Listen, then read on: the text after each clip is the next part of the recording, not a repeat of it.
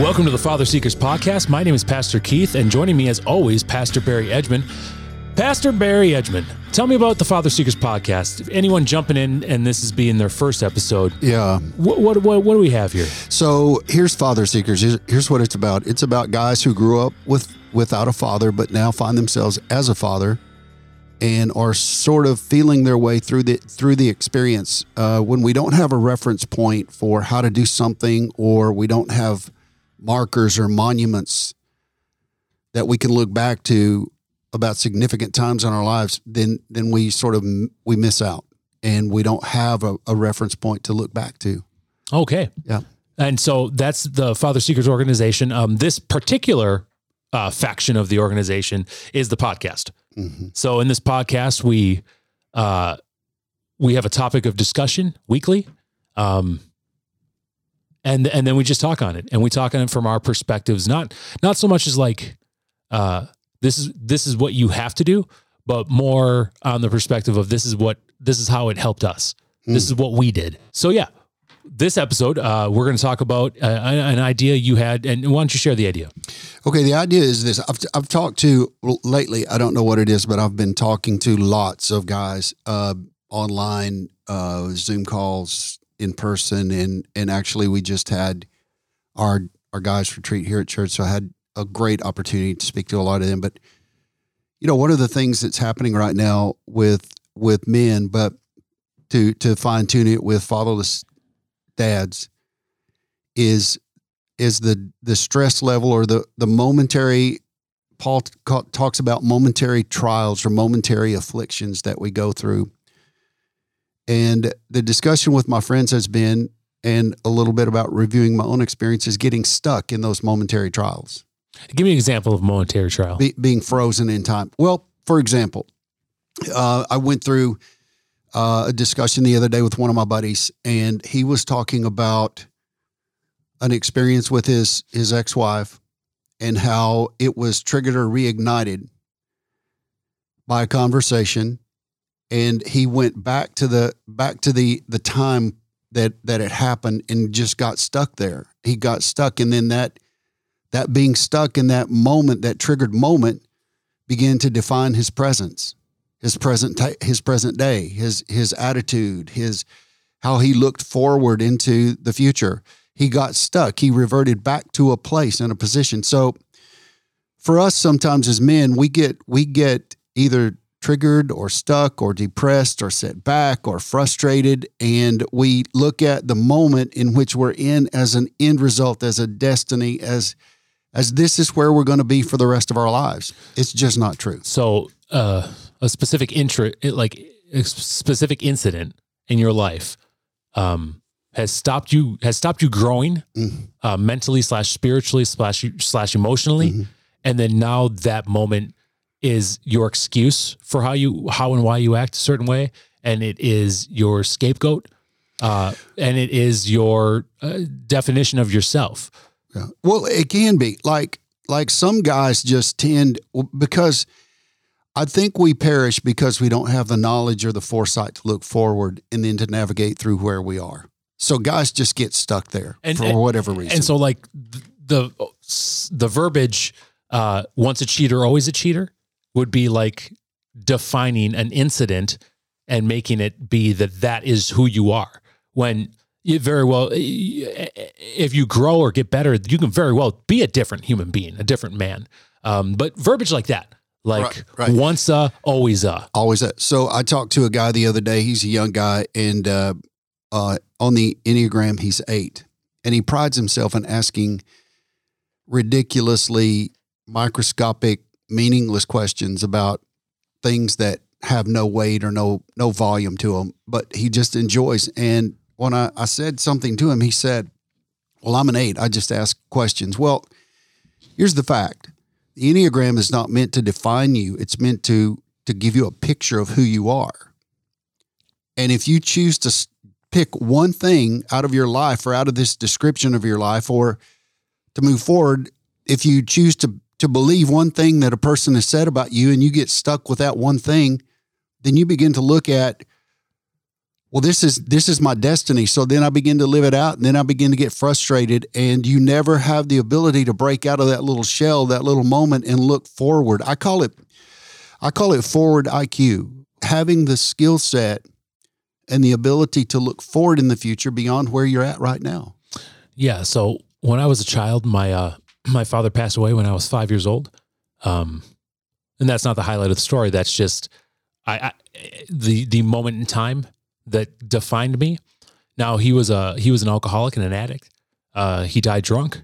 Um, I grew up and I said, I'm not I'm not going to be that. Mhm. That's not going to, you know, like I was almost in spite of. Mhm. Um, sure enough, I, I ended up being an addict and alcoholic Mhm. and the generational family curse wasn't wasn't broken because of his death but his death i definitely used as an excuse in my teens well if my if if i had a dad if i had if he did if this didn't happen if that didn't happen um i i would i would revert back to that one incident and use it as an excuse Mhm. and use it as a uh a position to not It, it's it, it's called a modifier to not grow It's called a modifier. We're modifying who we are, where we are, so that we don't have to do anything different. Mhm. It's that's what it's called. And I did the same thing with my dad. I did the same identical thing with a couple of different things, a couple of different instances, but I did the same exact thing. And I found myself in my mid to late 30s living a reactionary life, not to be like him. And then as I got older and came uh, diagnosed with a critical illness, I was just like him. yeah So, point being is that there's something about genetics, there's something about uh, physical and spiritual DNA, but there's also this thing of generational curses, things that pass from one generation to another. And and here's the reality. The reality is you can blow that off and you can say it's not true. Go ahead and call me later because you will, because it's true. And then the second piece of that is if we don't if we don't look if we don't take a look at who we are, where we are, and why we're there right now, we will be stuck in that. I know, guys, I can take you back to the place I grew up. And I can show you guys that I went to high school with that have never matured more than two or three years beyond who we were then.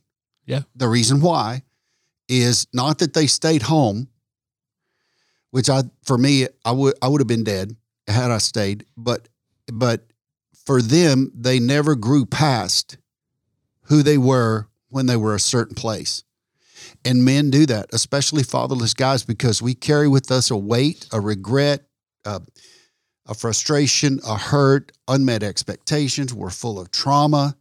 And if we don't address those things, we'll get stuck somewhere along the way in one of those traumatic instances, one of those traumatic pieces that not that we relive that particular instance or circumstance, but we live the, the effectual uh, residual effect of what that did to us. And then we pass it on. Here's the danger about staying where we are is that that it was passed on to us and it was given to us. Who are we to think and why why can we think so arrogantly without thinking about it? How can we how can we think that we won't pass the same thing down to our kids? Yeah, I, I, I think that uh, pretty much everyone doesn't realize that, like, even if you don't realize it, has become your parent. You know, your everyone has. If you haven't, like, the common say, like saying, like, oh, and then I turned out to be just like my dad. Oh, I was, I, I was watching the ball game, and Mhm. I, I, I realized when I was forty five years old, Mhm. you know, just generally stating Mhm. that, oh my gosh, I'm watching it just like my father, Yep. just like you know, women, Yeah. just like my mother. You know, I didn't, I didn't want to be my mom, but the Mm-hmm. when when kids started showing up, I realized I was slapping their hands just like my mom did, Yeah. and and not all that's bad. I mean, not all the the things that we are or become or be, or be, became because of is it's not all bad. No. Now some are No, yeah, sure. like some some some are and some need to be identified and corrected hmm um but you know some things that where, where we come from the experiences we had the nature versus nurture uh some of those things they're they're really good They were have. good. Like, and you make a bring you bring a good point. Uh, uh, I'm going through this whole thing with my mom. She's in a, a nursing home, and and um, um, all.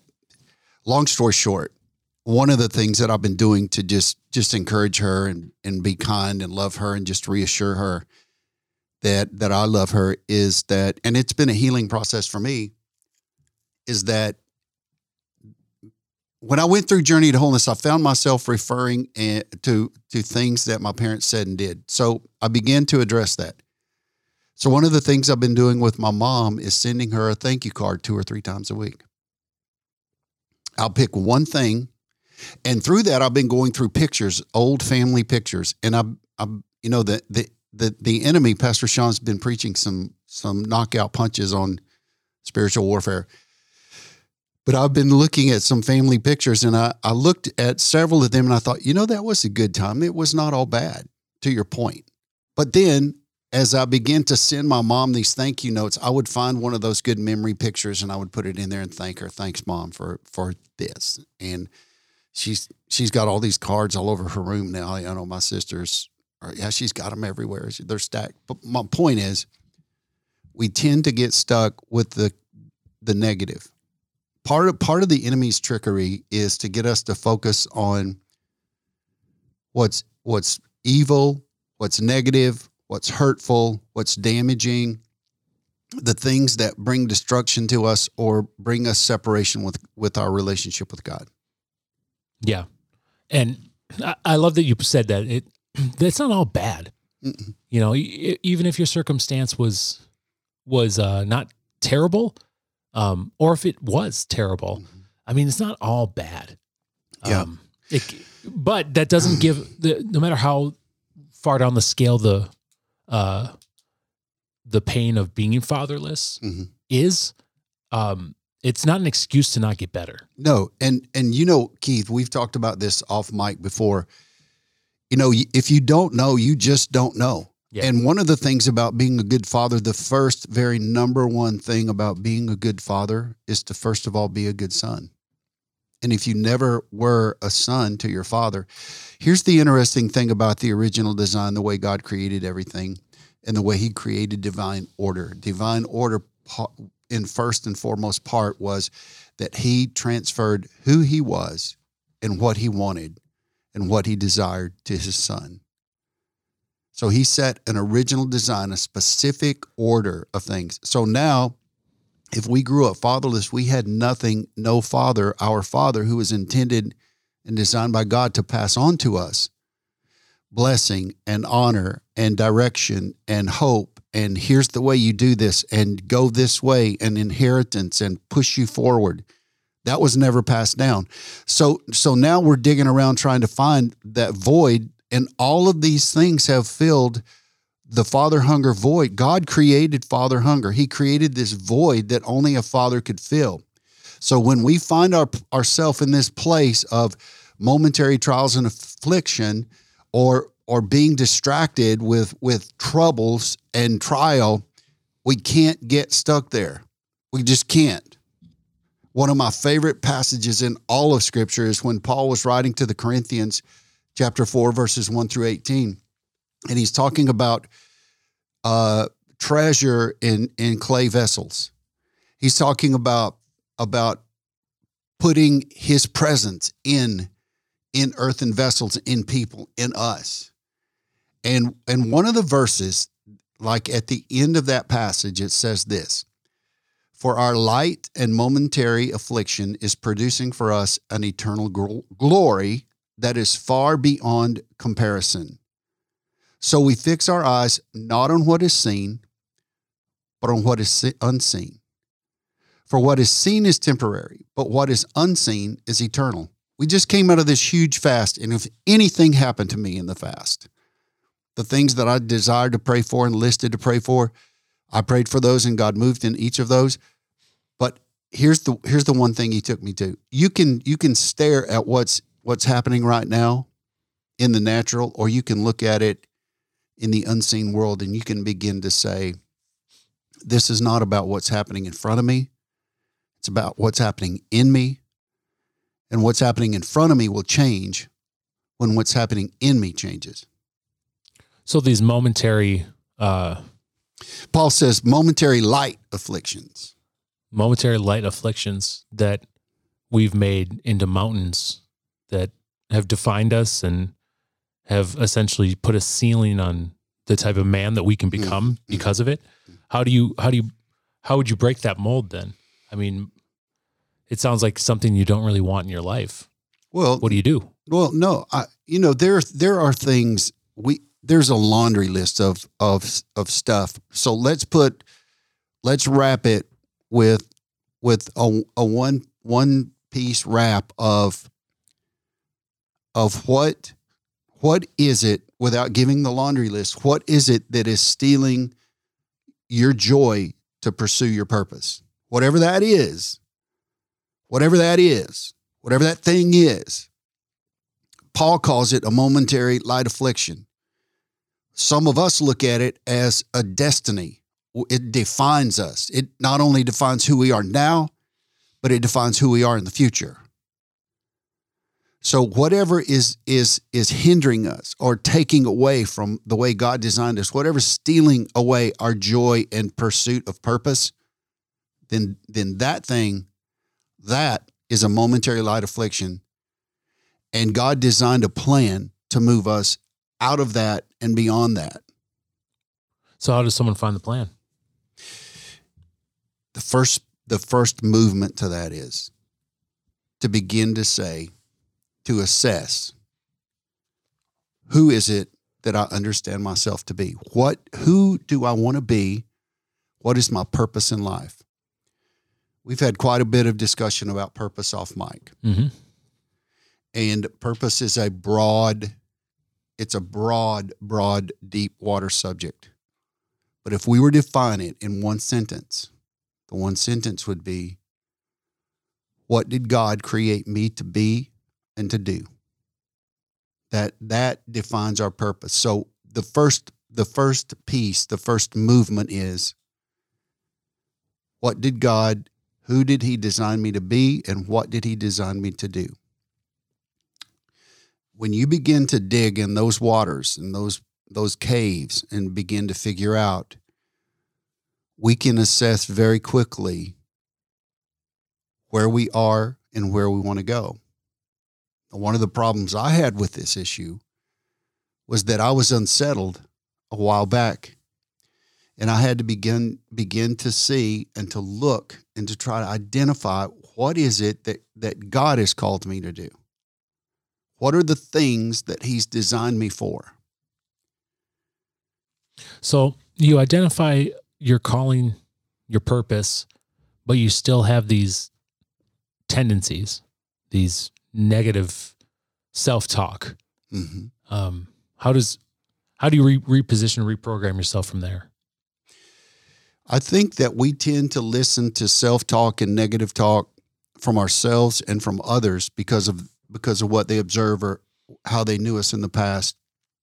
I think I think that we have to determine to redefine our identity by understanding who we are in Christ.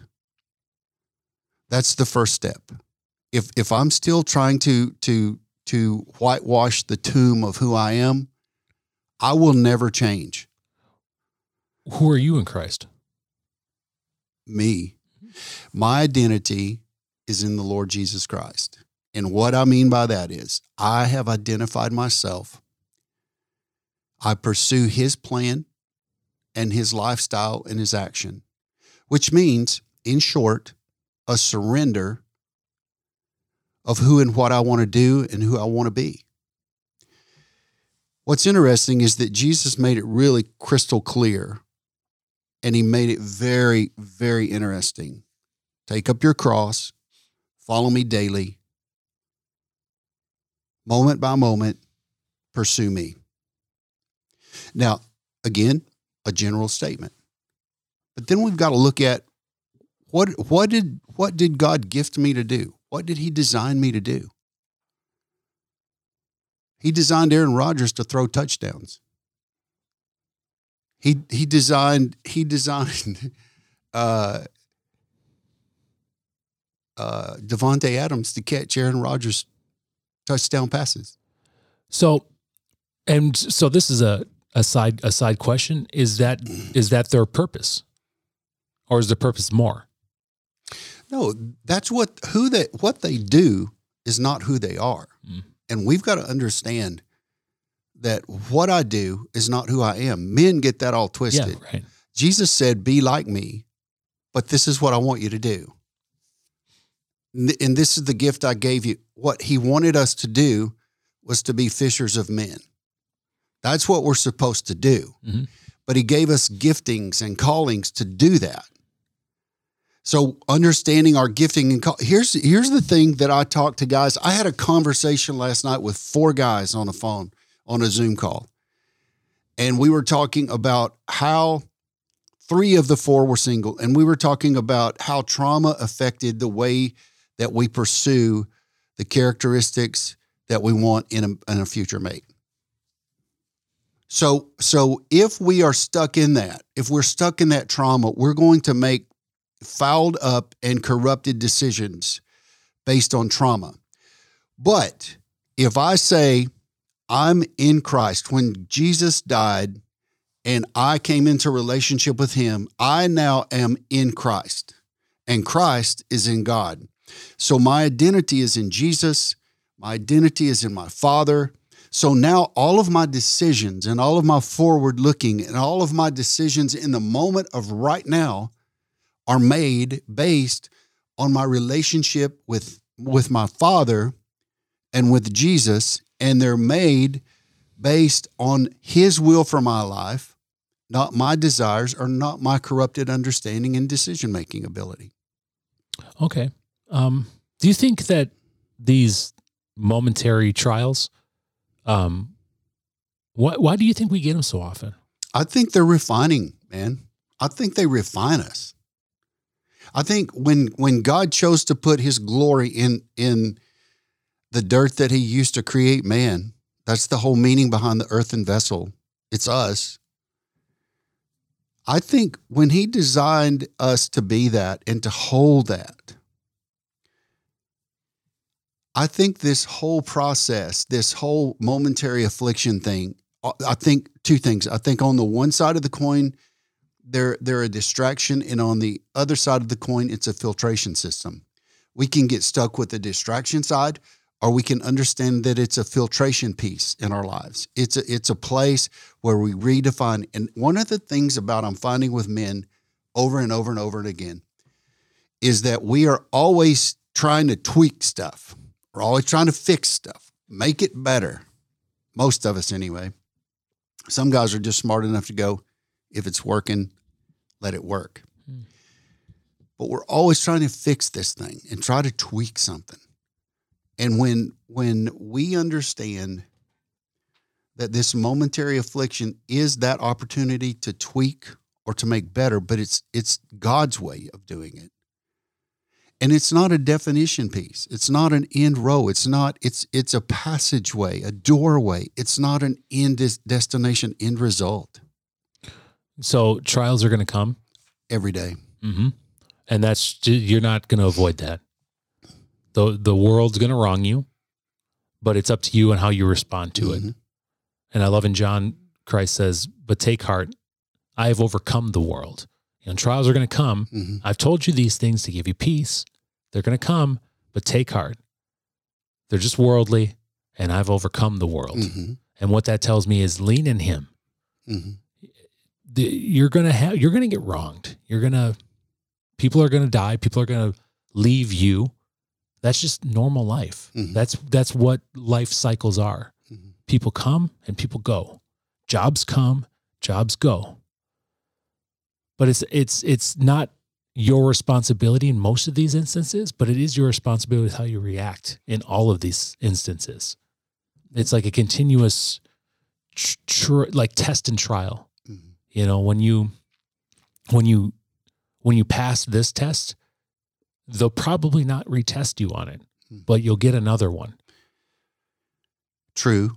And from again referring to our weekend with with the dudes from church. One of the ways that guys get stuck in the present in the moment and and get stuck there for years and then it becomes past and then past begins to define future because you're stuck way back. one of the ways, the second way that, um, first of all, is identity. The second way is to have a group of men, community of men who who you can say are your guys. They're my guys. Yeah, And to bounce ideas off of, to bounce. it's it's it's what you said during your session at the retreat is that if we God did not create us to be alone, He created us to to have a mate with a woman, but He also created man to have other men in their life to sharpen their thinking and their relationships and the way that they move about in life Mhm. and and hold them accountable and and and say you know when demons come and when you need somebody to sit with you and listen in this momentary or you need to celebrate and be joyous or you need somebody to stand with you and enjoy the baby that was just born those are the guys. If you don't have those guys you get stuck here. Because when you're walking with a pack and you're walking with a group of guys who are sharp most of them in your life and and most of them as as it the the opportunity passes around the circle there's always going to be four or five strong ones in the group when you're weak that bring you along. And if you don't have that then you're a lone wolf and you're stuck alone. Yeah, it's it's tough to it's tough to navigate this life by yourself. hmm Um, it's tough to get a, a, a, medical doctrine without proper education. Mm. And other Christ following men in your life are helping the educational portion of your life. Mhm. The word is like your textbook, and the people you surround yourself with are your classmates. Mhm. And I, it's very difficult to become a better man without either one. And so if if you don't have a a, a, pocket of people like that, I, you need to get one. Mhm. It's and I know it's easier said than done in some No, situations, it's true. but you need to get one. it's true These small trials, they're uh, they may feel pretty big right now, Mhm. but this too shall pass. Yeah. It's it's it's gonna it's gonna be okay. Yeah. Yeah. What what and I have this conversation with my own sons every once in a while, just as a reminder. Uh, you know, where where you are now does not define your future unless you want it to, unless you allow it to. Because because there's more there's more there than what we're perceiving at the moment. Yeah. Ain't that the truth? Mhm. Hey, thank you for joining us for this episode of the Father Seekers podcast. Um, if you enjoyed this episode, you found some value in anything that was spoken, and you think someone else could, would find that same value, uh, share this podcast on some social media platforms. Share it with your friends via word of mouth. Um, if you aren't subscribed to the podcast, uh, I would definitely recommend and and suggest you following. Uh, just click the follow button on whatever podcast provider you're listening to this through. Uh, that's so you just know when new episodes drop. Um, you get the whole library, so you can listen back to previous episodes, and I, I the, the podcast would grow. Then, uh, the more ears we get on this podcast, the more ultimately we're we're pointing people to to God. We're pointing people to Jesus. So yeah, sh- share and, and follow the podcast the best you can. Uh, my name is Pastor Keith. Uh, thank you again for listening to this episode. Pastor Barry, thank you as always. Yes, sir. And we look forward to hearing from you next week.